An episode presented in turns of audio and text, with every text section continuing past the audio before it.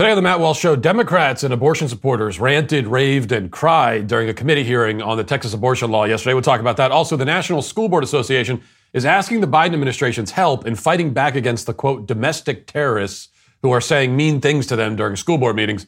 And a Republican congressman says some brave and necessary things about the family and responsibility during a hearing yesterday. And plus, Demi Lovato has an encounter with aliens, and a New York Times op ed argues that divorce is an act of, quote, radical self love. We'll discuss all of that and more today on The Matt Walsh Show.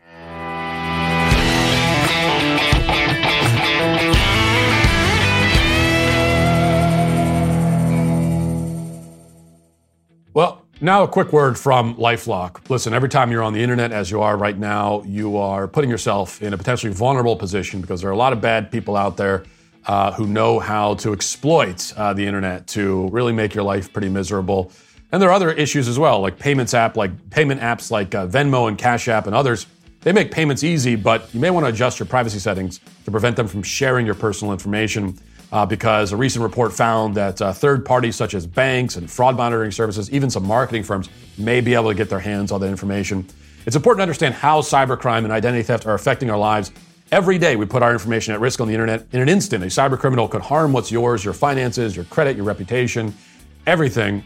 And that's why it's so good there's Lifelock. Lifelock helps detect a wide range of identity threats, and they also give you access to a dedicated restoration specialist if you do become a victim. Uh, and so you have you have coverage and protection on both sides of it. Look, no one can prevent all identity theft or monitor all transactions at all businesses, but you can keep what's yours with LifeLock by Norton. Join now and save up to 25% off your first year at lifelock.com slash Walsh. That again is lifelock.com slash Walsh for 25% off. Yesterday, the House Oversight Committee uh, held a hearing about the Texas abortion law. Now, I have been reliably informed that outsiders should not get involved in the local politics of states where they don't live. Uh, I solved that problem, of course, as you know, by moving to Virginia so that I could speak at a school board in Virginia. And yet, so far as I know, none of the Democrats in Congress yesterday, delivering tearful and angry speeches about the Texas abortion law, have actually bothered to move there first. That's because, as we've seen, the outside agitator rule only ever applies to conservatives. I am allegedly not affected by Loudoun County policies, which means I should not have involved myself in Loudoun County issues. And yet, Democrats from other states who are not affected by Texas laws can still involve themselves in Texas issues. Those are the rules, as we have seen, and those rules uh, freed up the Democrats for the sickening and theatrical spectacle yesterday. One Democrat after another, along with abortionists and others who were called in to testify, took turns in the spotlight, extolling the beauty and wonder of dismembering babies. They were effusive in their praise of abortion, which is, for them, the highest sacrament, the holy of holies, the most sacred of sacred rituals. One of the abortionists uh, called to testify actually made this point pretty clear. Listen. SB 8 has not only caused a near total abortion ban in Texas, it has made it extremely dangerous to be pregnant in Texas, where our maternal morbidity and mortality rate is already unconscionably high, especially for black women and pregnant people of color. Texas deserves better. I know firsthand that abortion saves lives. For the thousands of people I've cared for, abortion is a blessing. Abortion is an act of love. Abortion is freedom. We need federal protection now. We need laws that elevate science and evidence and recognize the dignity and autonomy of people accessing care. What a ghoul. What a absolute demon. She says abortion is a blessing. It's an act of love. Freedom. But love for who exactly? Freedom from what? Well, love for oneself, presumably and uh, freedom from your child, from your responsibilities. She's correct, at least in one sense. Abortion is an act of self love. It is, in some ways, the ultimate act of self love because you are prioritizing your own comfort, convenience, and lifestyle above all else, above even your own child. We'll have more on this concept of self love in the daily cancellation at the end of the show. Abortion is the high sacrament of leftism because leftism is a religion of the self. It is the worship of the self, which is to say that it is Satanism. So there's a, there's a certain truth there. But as for the freedom, that's illusory at best. A woman can kill her child to be free of the responsibilities of parenthood, but she'll, she'll never really be free. Abortion kills the child. It doesn't erase the fact that the child ever existed, it doesn't turn the clock back. So while she's free from the responsibilities of motherhood, she will have substituted the strain of those responsibilities with the crushing burden of guilt, heartbreak, and grief for the rest of her life.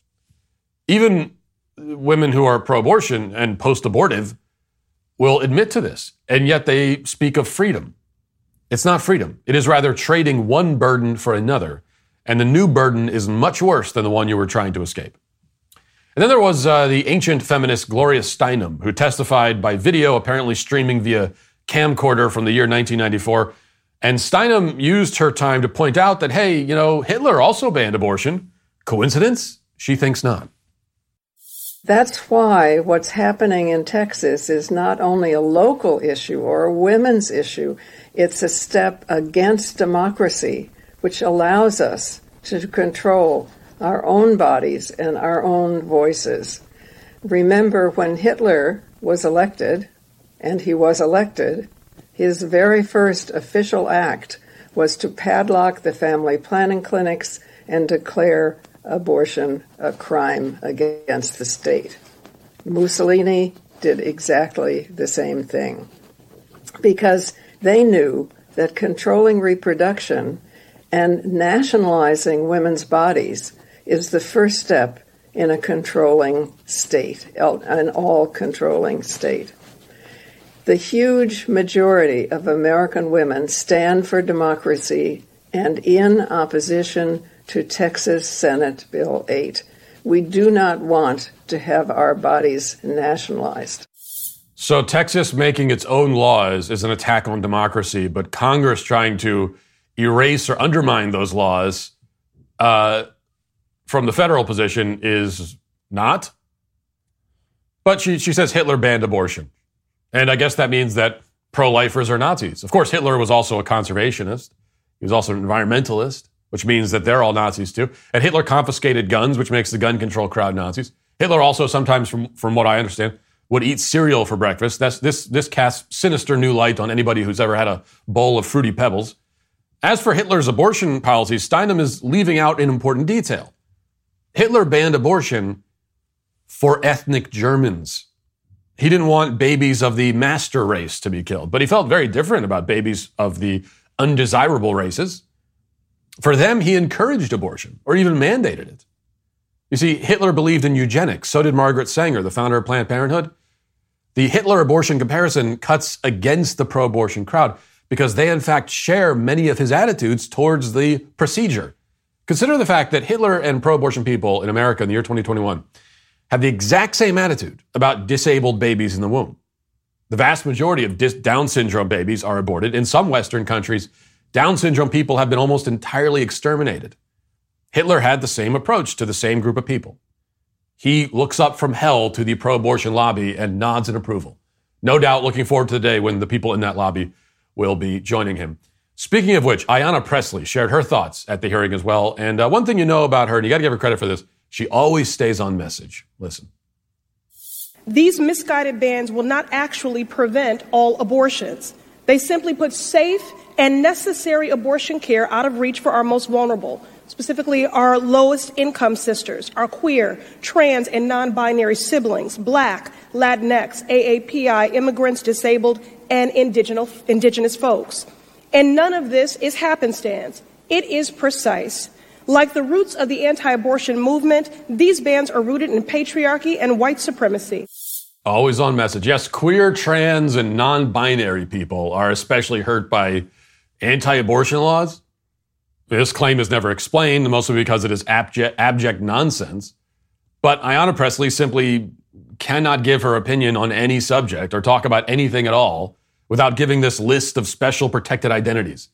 I'm sure she's in like the drive through line at Wendy's going, Yes, I, along with the members of the trans, non binary, queer, indigenous, BIPOC, polyamorous, and Latinx communities, would like to order a Frosty.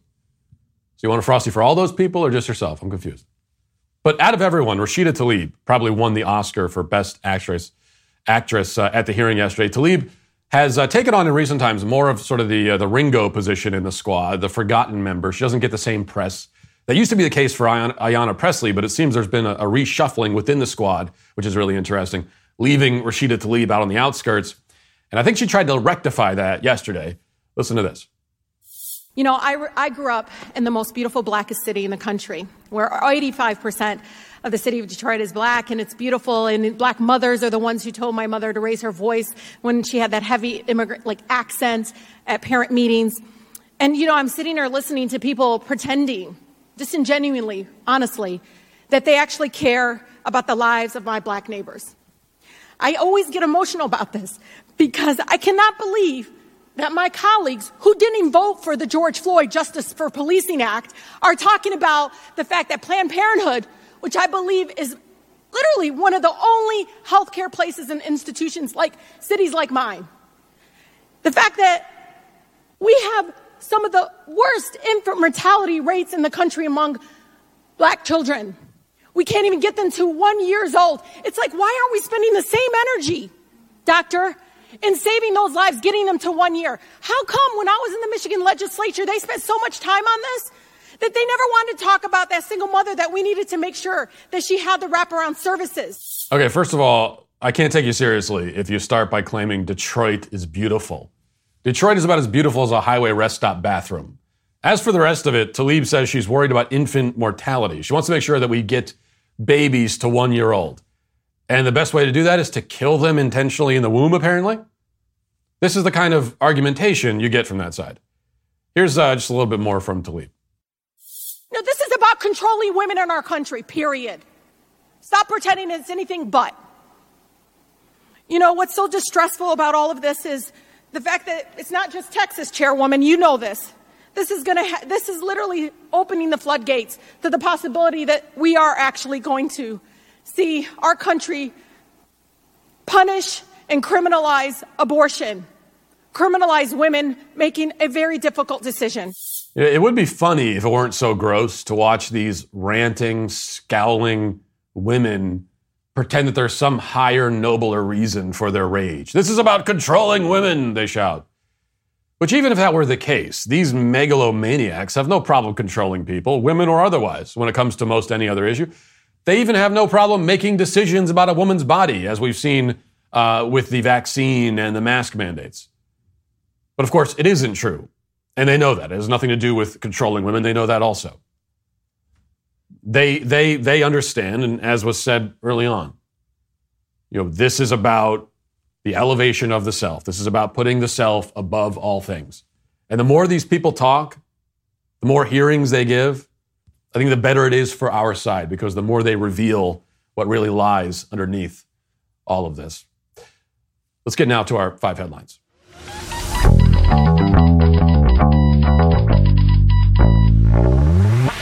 If you're one of the millions of Americans, male or female, who deals with bags and puffiness under the eyes, well, let me tell you about Genucel Serum from Chamonix. Genucel Serum uses plant cell technology to promote visibly healthier skin and the appearance of younger, healthier eyes. Genucel's state of the art technology will become your most powerful weapon against under eye bags and puffiness. Customers everywhere have been raving about this product. I've been raving about it. Not only that, but my assistant Tessa has been using Genucel for a couple of weeks. I just think it's funny to say. It's like I'm using my I'm using my assistant as a as you know a, some sort of lab rat experimenting um, it, that's not what's happening at all. But uh, is actually great. It's a great product. It really is. And I've had many conversations with Tessa about Genucel, and we both agree that it is fantastic. With its instant effects, you'll see results in the first 12 hours or your money back. They guarantee. So order now and save big on Genucel's risk-free introductory offer. All orders are up to 50% off. Go to genucel.com and enter MATT30 for an extra 30% off today. That's genucel.com, genucel.com. You know, uh, I think I'm usually pretty low maintenance, but there have been a couple of incidents recently where I've had these, uh, I don't know, prima donna moments, I guess. Uh, like last night, heading to my, my speaking event here in Memphis, security came to pick me up, and I realized I forgot to pack a tie. And I was the keynote speaker at a fundraising banquet. So I asked them to uh, take me somewhere like on the way so that I could get one. And we went to, to a Walmart because, you know, that's, I mean, that's of course really, really classy. And, but it was the closest thing nearby to the, to the venue. And uh, the security guy was with me. And we're walking through Walmart, and we're walking around the men's section. And apparently, they don't sell ties at Walmart. That's that was a revelation for me.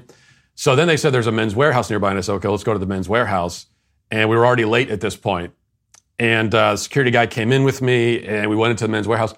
I had to ask him what color my shirt was, and he helped me match a tie. Um, and uh, finally, I bought one, and we're late to the event at this point, and I missed. There was supposed to be a meet and greet, and I missed it, and we had to do it after because I was getting the tie. But then, as we as we pulled up, I looked and I realized that um, it was a more casual event than I thought, and so I said, "Never mind, I'm not going to wear the tie." So it was all of that, and I didn't even wear it. And uh, you know, so just, you you have little moments like that. But I think I think for the most part, I'm I'm pretty still pretty low maintenance guy. All right, so we, have been playing uh, a lot of clips from this from this hearing from the bad guys. And I don't mean to oversimplify it, but I mean it really is that simple. They're just they they're the bad guys. And when when when this is what you're you're standing for, and this is what you're this is what you're enraged about, is that we're going to be killing fewer babies, then you're that's the bad guy side. And there's a very clear line that we can draw there. So we played some of the bad guy clips. There's one other clip I wanted to play for you, and I'm saving it for here because Representative Burgess Owens, he's on the good side. He, uh, in the midst of all of this lunacy, he interjected with, I'm trying to stop myself from using the phrase truth bombs because I hate that phrase, but I'll allow it here just this one time. It's the only time you'll ever hear me say it because I think these really are. If anything qualifies as a truth bomb, then, then this actually is. Listen to what he has to say. I think we're going to ever get to resolving the issues we're having in, in the black community, we got to be honest, my friends. Uh, we just heard that uh, a pushback on the fact that we're getting black men in the black community not doing their job. Well, let me give you the facts real quick. First of all, when I, was growing up in the 60s, we led the country in men committed to marriage over 70%. Black women could, could, could rely on, on getting married more than white women until, white women until 1970. We now have between 70 to 80% of black fathers who desert their families. And we're not willing to be honest about that. We're not willing to, to say that these, these guys need to man up. Maybe when we start telling, maybe when we start telling our, our kids that they're being nothing but whiners, weenies, and wimps if men cannot take care of their own kids, that might be a good start. I reject the words. Uh, well, let me gentleman. please, let Mr. me, Chairman, I, no, I call I for order. reject the words I call this for gentleman. order. we, we right now, the facts are in. order. Mr. Biggs has the time. The facts are in. Facts. Black fathers, 70 to 80% are deserting their families. You talk to, talk to these black single women out there and see what they think about this.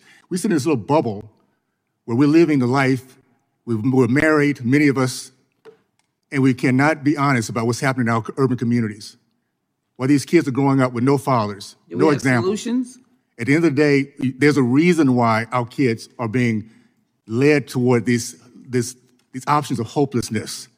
And for us to sit here in 20, gentleman 2021, no, no, not right now, I'm sorry, let me just finish. To sit here in 2021 and not point out the fact that we have fatherless homes, we have 70 to 80%. These are the facts, my friends.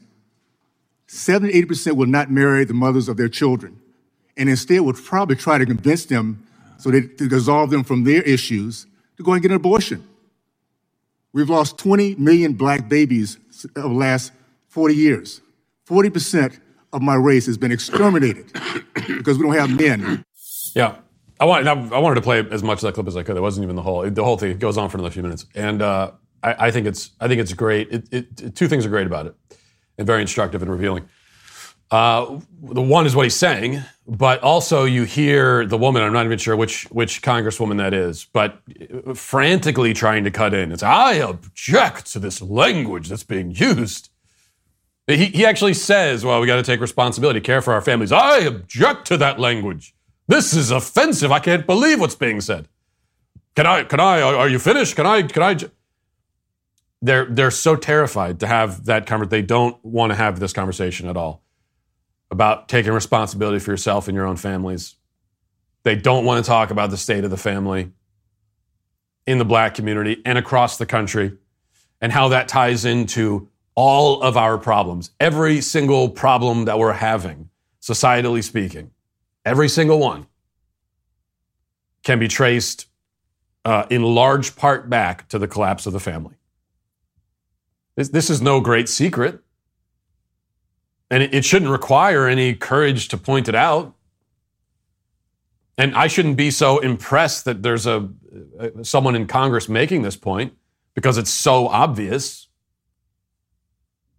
You, you, can't have a society without the family.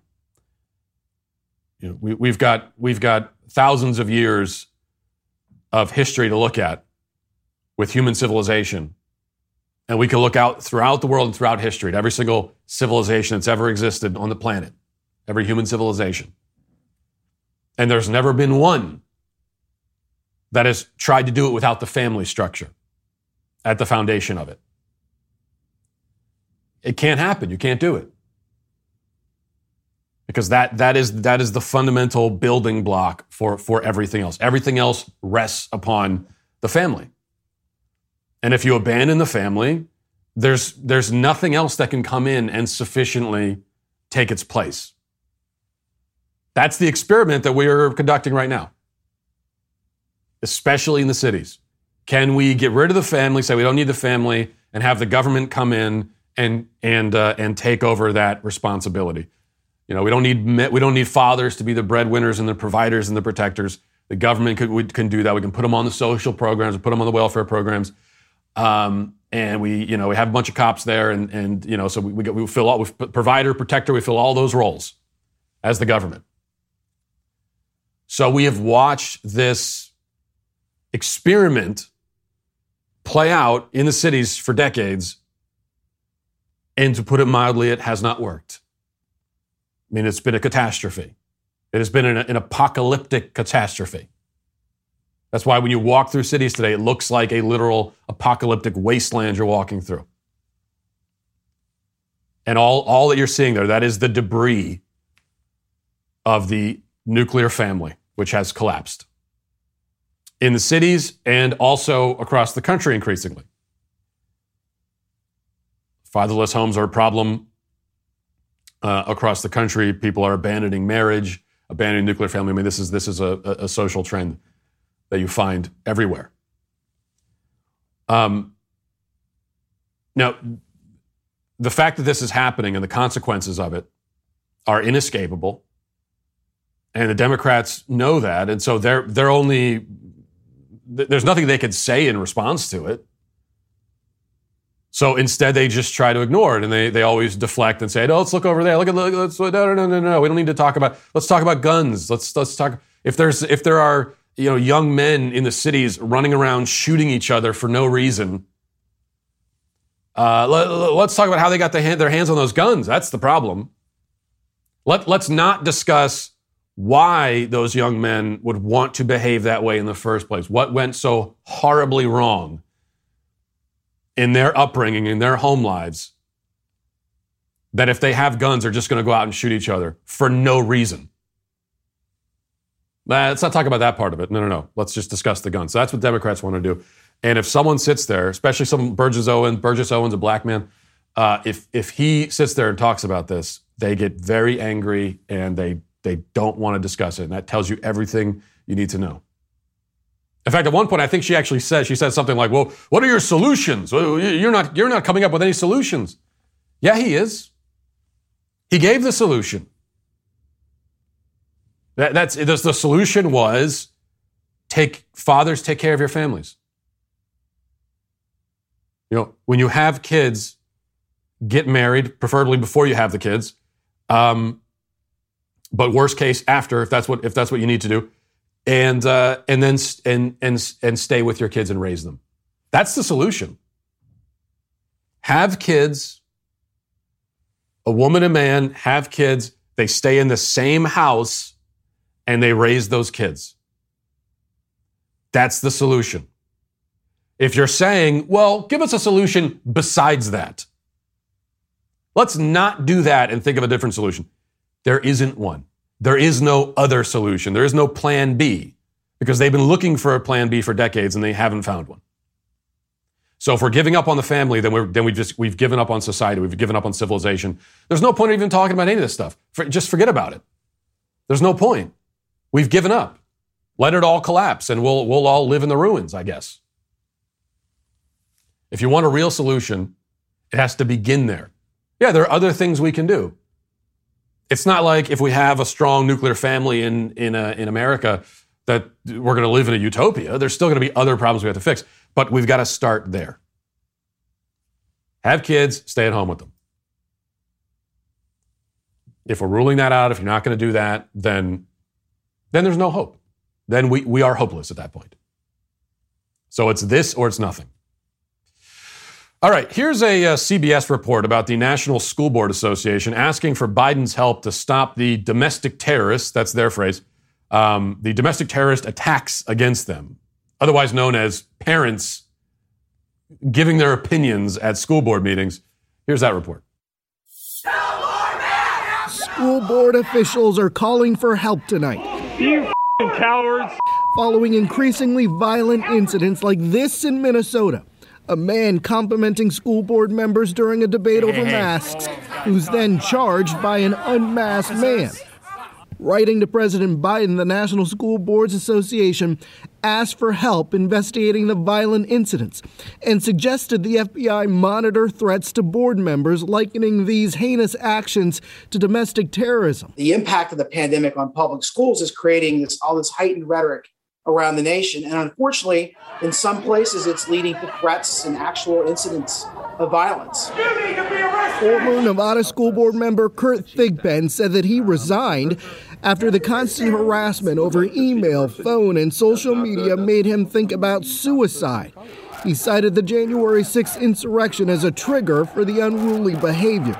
They were coming after me and my colleagues consistently every day um, through multiple mediums. They saw me as a target for their hate. The White House responding today to the school board letter saying that they're looking at what more the administration can do. Obviously, these threats to school board members is uh, horrible. They're doing their jobs obviously, local police are still going to have a presence at these very contentious, sometimes violent school board meetings. But what school officials nationwide want is for the feds to provide some level of intel that will give them some sense of what kind of threats are heading their way. Yeah, we, keep hearing about uh, these, the heinous, heinous actions at these school board meetings violence, domestic terrorism. And then uh, they show us clips. I get. They. I mean, I'm, I'm assuming they're showing us the worst of it. If, if there's if there's something worse, they would have showed us that. And the clips, for the most part, it's like people yelling and getting upset. And every once in a while, we, all these school board meetings across the country, there have been a couple of cases of of minor scuffles breaking out that are broken up, and no one is seriously injured. So this is this is that as far as violence goes, that's it. Couple of minor scuffles, that's it. That's the end of that. And and by the way, it's it's not as though this is entirely on the part of the conservative parents, which is what we're supposed to take away from this. As you know, I have been to some of these meetings. And uh, very often there are people on the other side as well, and then that's where th- that's where the arguing and shouting comes from. So a couple of minor scuffles, no one seriously injured, and then outside of that, it's it's mostly just people getting upset and uh, you know maybe raising their voices a little bit. And this is a, this is a domestic terrorist crisis. We we can't, we can't have that.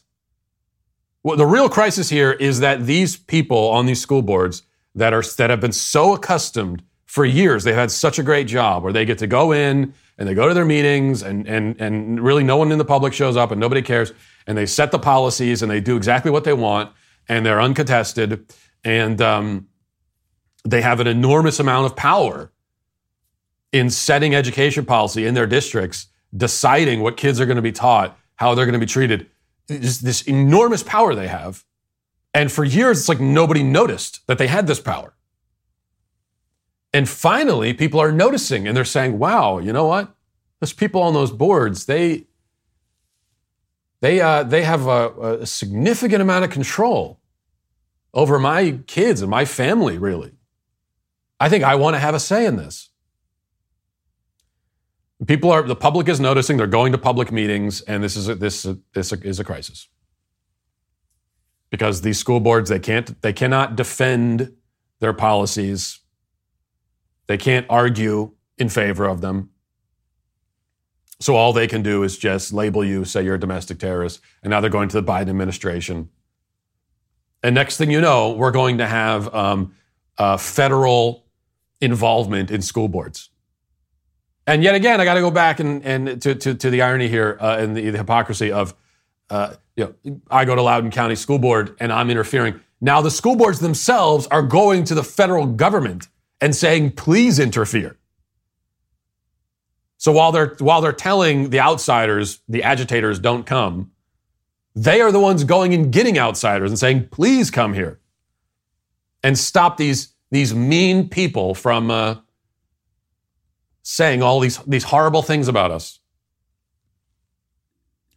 I'm sorry, I, I just don't have any sympathy. I don't want to hear about oh we we got these we've got death threats, we've got everything. For uh, number one, like I always say with death threats, I, I don't, I don't believe it until you until you show me the receipts on that. Everyone's always claiming.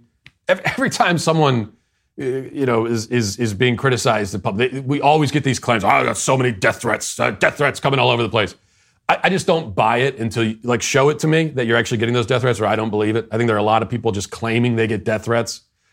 Um, and even if you are, uh, that, that I get death threats as well. I know what that's like. It's not fun. I've experienced that. Uh, but even if you get death threats, that's not good. I don't approve of that. But it doesn't suddenly vindicate whatever you were doing that upset people.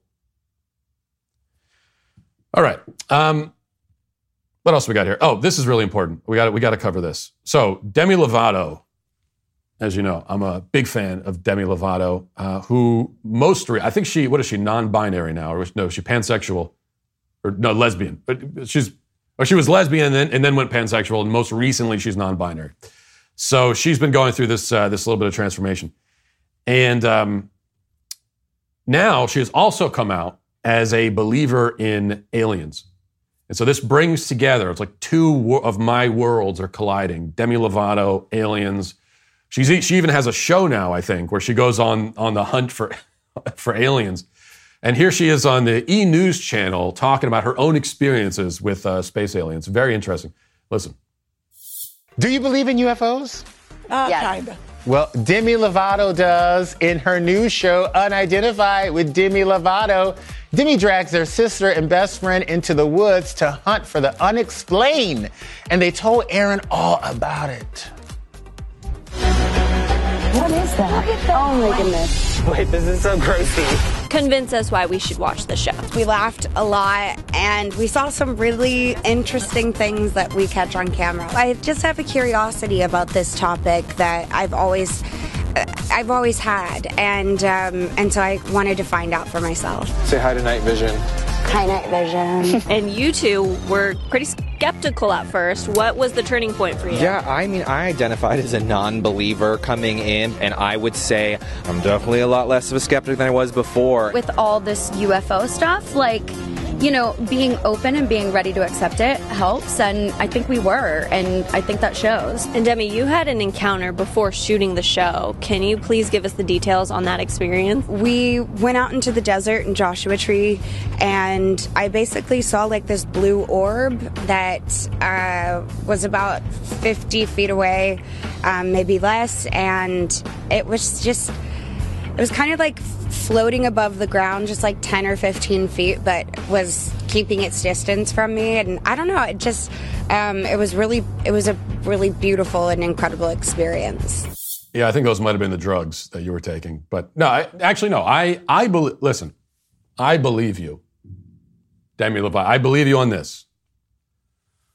Uh, some of the other claims you've made about yourself, I, I find a little bit hard to believe, like that you're both both man and woman, all, all all at once, contained within one person.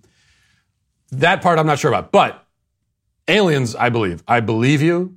I hear you. You are valid, and I I just I buy it, and I say that mostly unironically. There there are too many people who have had these experiences and how do you how do you explain it all? I, mean, I, I guess you know there, there are a lot of a lot of potential explanations, but none of them as interesting as the explanation that we're being visited by uh, space aliens. I, why do they keep coming here in their in their orbs and then leaving? It's like coming a long way and then leaving, and then they just they keep coming. You'd think whatever they were looking for, they would have found by now, and realize that this, this is not where they want to be. So I can't explain any of that. I mean, in Demi Lovato's case, I guess I can't explain it. If these uh, these aliens came all this way, many light years, and they're they're about to land on Earth, and the first people they see are Demi Lovato and her crew. You can't really blame them for saying, "Never mind, guys, we made a mistake. Let's get out of here. Let's go check out Jupiter instead."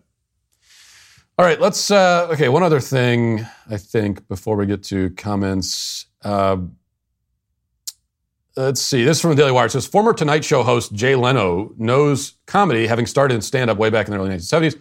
But Leno says the recent emergence of cancel culture has changed the rules of comedy.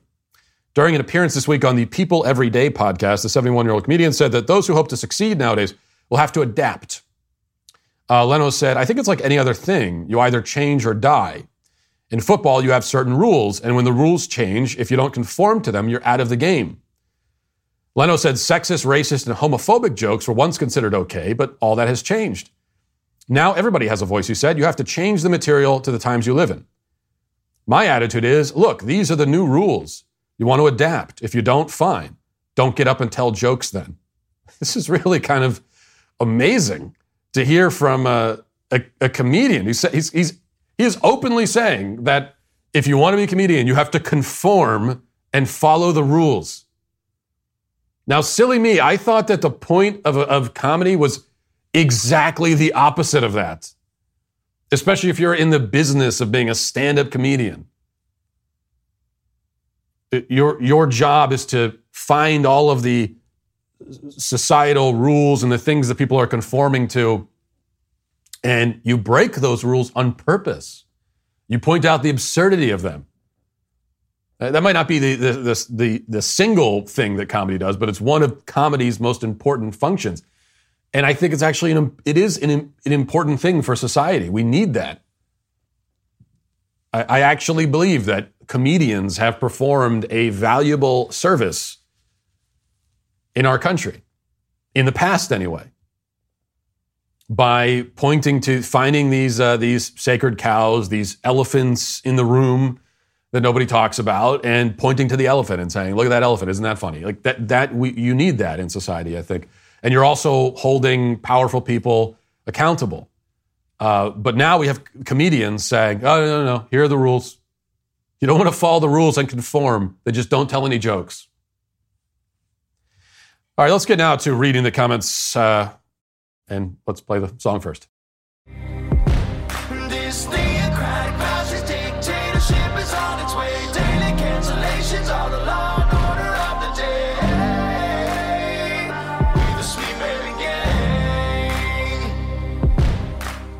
Uh, almost forgot the song, but I didn't. This is Knit Girl says, if we are so influenced by the pictures of a no-name person on Instagram that companies will pay thousands uh, so that said person will peddle their shampoo on their feed, and I think it's safe to say that as a culture, we're influenced by the content we consume. We canceled our Netflix subscription last November and subscribed to DW with that money. Good, good choice. Uh, I've encouraged several others in my little circle to do the same, little by little. This is a response, I guess, to our conversation we had about uh, the Squid Game sh- show on Netflix right now, the most popular show on Netflix. Uh, there are some other perspectives on that, though. Joshua Gibbons says, I think that article about Squid Game was completely over the top.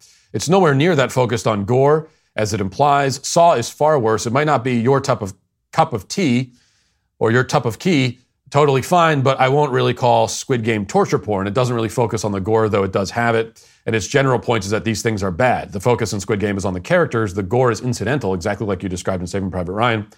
And Hanky Hankerson says, I respectfully disagree with your interpretation of Squid Game. I've only seen the first episode so far, but it's clear just from that episode that the game and the violence in the in the game is framed as an extreme product of the social slash economic dysfunction endemic in, in Korea. The Korean economy is a highly competitive world with a handful of big winners and a large number of distraught losers. The series is a clever critique of that reality, I think you should watch the first episode, then come back to, to, the, to the show and uh, let viewers know what you think. Okay, yeah, I, I haven't watched it. I, I, have no interest in watching it. Um, I mean, this idea that you can't make any judgment calls about a show or a movie without watching it, I think is ridiculous. I mean, there, there, there are certainly things where uh, the, the, there are plenty of movies and shows where you can kind of understand the basic gist without actually having to watch it. Um, I mean, I've never watched The Bachelor, but I, I, I, I think I, I'm pretty safe in making some assumptions about that show, which is why I don't watch it. Um, as for this, I mean, this idea that it's a parody of social and economic uh, situation in, in, in Korea and across and across the world, maybe it is.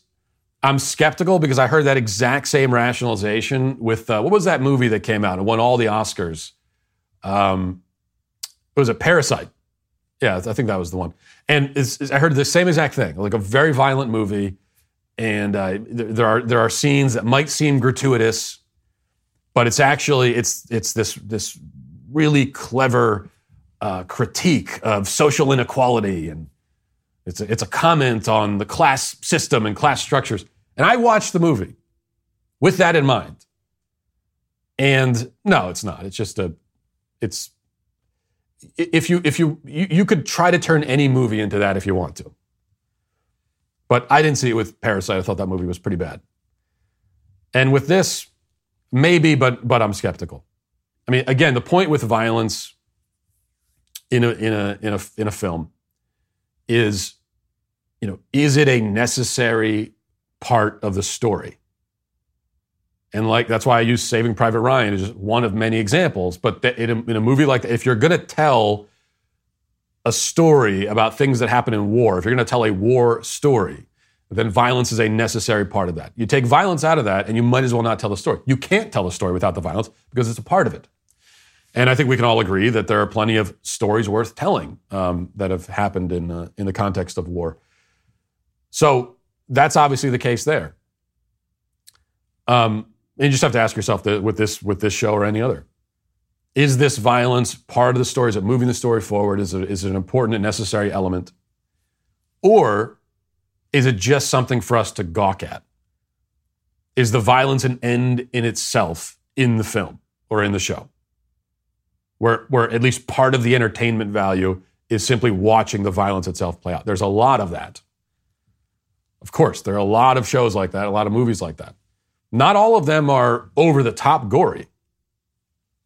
But I think violence in that context, no matter how gory it is, you know, can can be a problem. It's it, I think it it that's when it qualifies as gratuitous. Um, okay. I mean, it's the same thing with like sexual content in a in a in a film. I mean, we can all agree that that romance and love these are important parts of stories sometimes, but very very often the filmmakers go far beyond that and they show you things uh, that are not necessary for the story at all, and the only reason they're putting that in there is for is, is for us to just gawk at. So, all right. Uh, Parva says the great thing about dating apps is that as a person who approaches people in person, I have almost no competition. Well, you're right about that because I, it's like nobody does that anymore. So, yeah, I guess you, the, the field is open for you. It's a good strategy. Uh, JK says, "Hey Matt, what airline do you normally fly with? Whichever one gets me there the fastest and is has the best prices. I I, I don't have any loyalty to any airline because they're all pretty terrible. Um, there was a time when maybe you would say Southwest is sort of different, but I think Southwest, especially with the masking stuff in recent uh, in recent months, has kind of fallen off. So at this point, they're, they're all equally as abysmal. So there's no point in even getting that particular about it. And finally, Dan says you can't really blame Jada Pinkett Smith for what she did. She didn't want to do it. She cheated against her will. Dan. There are some who would ban you from the show for that, but I will not because I appreciate a good pun, sir. So thank you for that. I can still remember when I was a kid, we had uh, these things called, you kids don't know about this, but we had these things called photo albums. And it wasn't something on a phone. We didn't have them on the phones. Phones were connected to the wall, there was no photos on them. Uh, but it was an actual book that you would open up and you would flip through it, and there would be like, you'd put physical pictures inside it. And that's just one of the antiquated forms of technology we used to use to, and that's where we kept all of our memories and our cherished, you know, the, uh, uh, events of the past, all there. Problem is, where are those things now? They're in an attic, they're in a basement, they're collecting dust. Maybe they're, you know, they're getting ruined by floods and, and everything else. That's why you need Legacy Box. Legacy Box is your chance to have aging photographs, films, tapes, everything digitally preserved so, the, so that you have the ability to relive your family history and it's never lost because of a leaky pipe or summer days that made your attic hot enough to melt tapes. Plus, this week, Legacy Box is offering 40% off at legacybox.com slash Walsh so you can start future-proofing your past today. I've used Legacy Box myself. I cannot recommend it enough. So visit legacybox.com slash Walsh to take advantage of this limited time offer for 40% off. Take advantage of this exclusive offer today and then use their kit whenever you're ready. That's legacybox.com slash Walsh to save 40% off. legacybox.com slash Walsh. Let's get now to our daily cancellation. There are days when it's hard to find something to cancel. Well, that's not exactly true. I mean, there, there are always millions of options. But today, the cancellation presents itself to me, taking the decision out of my hands entirely. Um, I have no choice but to cancel this. This is an op ed just published in the New York Times, written by a professor at the University of San Francisco School of Law named Laura Bazelon.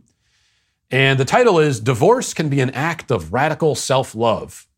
The professor begins I used to believe that divorce is a terrible thing, particularly when children are involved. Growing up, I absorbed cultural tropes about absent fathers and efficiency apartments, mothers struggling to support themselves, and awful step parents and unwanted step siblings. To this day, divorce is portrayed as precarious and grim. Well, yes, it is portrayed that way because it is that way. But the professor says that she has a she has had a, a revelation. And she sees it differently now. She continues, but I've learned that divorce can also be an act of radical self love that leaves the whole family better off. My divorce nearly seven years ago freed me from a relationship that was crushing my spirit. It freed my children, then five and three, from growing up in a profoundly unhealthy environment. And then, you know, amid all of the disingenuous rationalizations, she says something shockingly honest. She says, quote, there was no emotional or physical abuse in our home. There was no absence of love. I was in love with my husband when we got divorced. Part of me is in love with him still. I suspect that will always be the case. Even now, after everything, when he walks into the room, my stomach drops the same way it does before the roller coaster comes down. I divorced my husband not because I didn't love him. I divorced him because I loved myself more. Now, I want to focus on that last sentence there. But first, let's just read how she wraps all this up first. She writes, quote, Talking to the subset who are divorced, I found a common theme, even a sisterhood. Divorce is painful and heartbreaking, but it can also be liberating, pointing the way toward a different life that leaves everyone better off, including the children.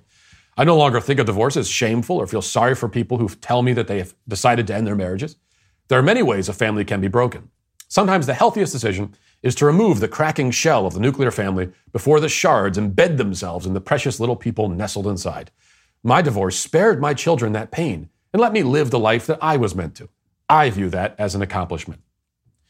Now, in between that final paragraph and the bit about loving herself more, she explains that the reason for the divorce was her own refusal to put her marriage and family before her career. She was always primarily focused on her job, even when she was at home.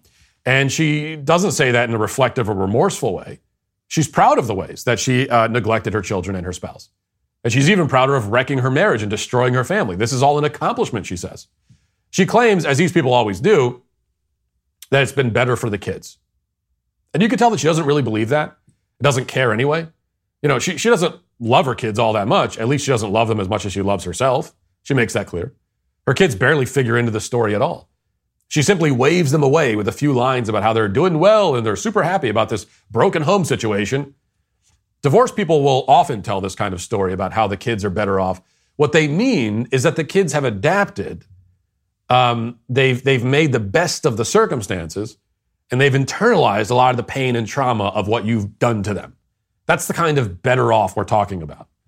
Often I'll hear, and the author makes a similar case, that, hey, the kids are better off with divorced parents than with parents who are, are miserable and angry and fighting all the time and creating an emotionally and psychologically tumultuous environment at home.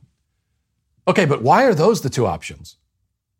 I mean, yeah, if you say the kid to the kids, listen, you can either have divorced parents or you can have parents who are awful to each other every day and screaming at each other and pitting you guys against each other.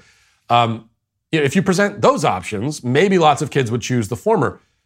But what about the option where mom and dad grow up a little and stop thinking about themselves so much and go out and get the counseling they need and fight for their family and their marriage and stay together that way? Why has that been taken off the table? And if you've taken it off the table, stop saying the kids are better off. They're better off, arguably, between these two false and bad options you've given them. But this, woman, this woman has enough honesty and self awareness to admit the truth. She loves herself more. She doesn't say it like it's an admission, she's proud of it. She, she has the wrong view of her own radical self love, but she has at least identified the real point. She loves herself more. And indeed, no marriage can work that way. No family can function when the people who are supposed to be keeping it together are primarily focused on their own comfort and well being. Marriage is the radical giving of the self to another, it is a radical act of love, outward love. You cannot give yourself to another while prioritizing yourself over the other, as this woman has discovered. Now, I say that she's right to identify her self love as the source of her marital disintegration, but really, self love probably isn't the right term. You know, it's a bit of an oxymoron, if anything. Love, after all, is a choice, it's a thing you do, it's an act of sacrifice. Affection is a feeling, love is an activity. So, how can you really love yourself sacrificially? How can you sacrifice for yourself? If it's for yourself, then it's not a sacrifice by definition. It seems that when people talk about loving themselves, what they mean is either conjuring warm feelings about themselves, which is not love, or they mean simply putting themselves first before everyone else, which is just selfishness. The word love doesn't belong in either scenario. Love is inherently outward. It goes out from within to lift up and elevate the other. Love that goes out and comes back like a boomerang to elevate the lover herself is, again, selfishness. So let's not sully a, a noble word like love by associating it with that. So this woman has chosen selfishness over love, over her family, over her marriage. She claims to be happy with the choice for now. And maybe she is for now. But if she has any sort of conscience at all, then she already has at least some quiet moments home alone after work where the loneliness sets in. She feels deeply isolated by her own selfishness, wonders what any of this striving and effort and career ambition is really worth when she's doing it just for herself. Those moment, moments will become more frequent, less quiet as she grows older and older. And she'll no doubt find other people to blame, but that's not going to change anything or relieve her misery. And I know that it will play out this way because it always does. It's inevitable. When people prioritize themselves above all else, when they live lives of selfishness, they eventually get exactly what they wanted just themselves, alone, isolated. No one to love or be loved by.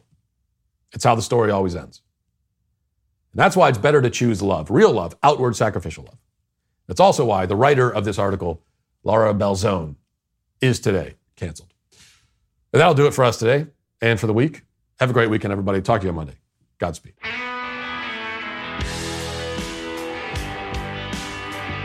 Well, if you enjoyed this episode, don't forget to subscribe. And if you want to help spread the word, please give us a five star review. Also, tell your friends to subscribe as well. We're available on Apple Podcasts, Spotify, wherever you listen to podcasts. We're there. Also, be sure to check out the other Daily Wire podcasts, including The Ben Shapiro Show, Michael Knowles Show, The Andrew Klavan Show. Thanks for listening. The Matt Walsh Show is produced by Sean Hampton, executive producer Jeremy Boring. Our supervising producer is Mathis Glover. Our technical director is Austin Stevens. Production manager Pavel Vodosky.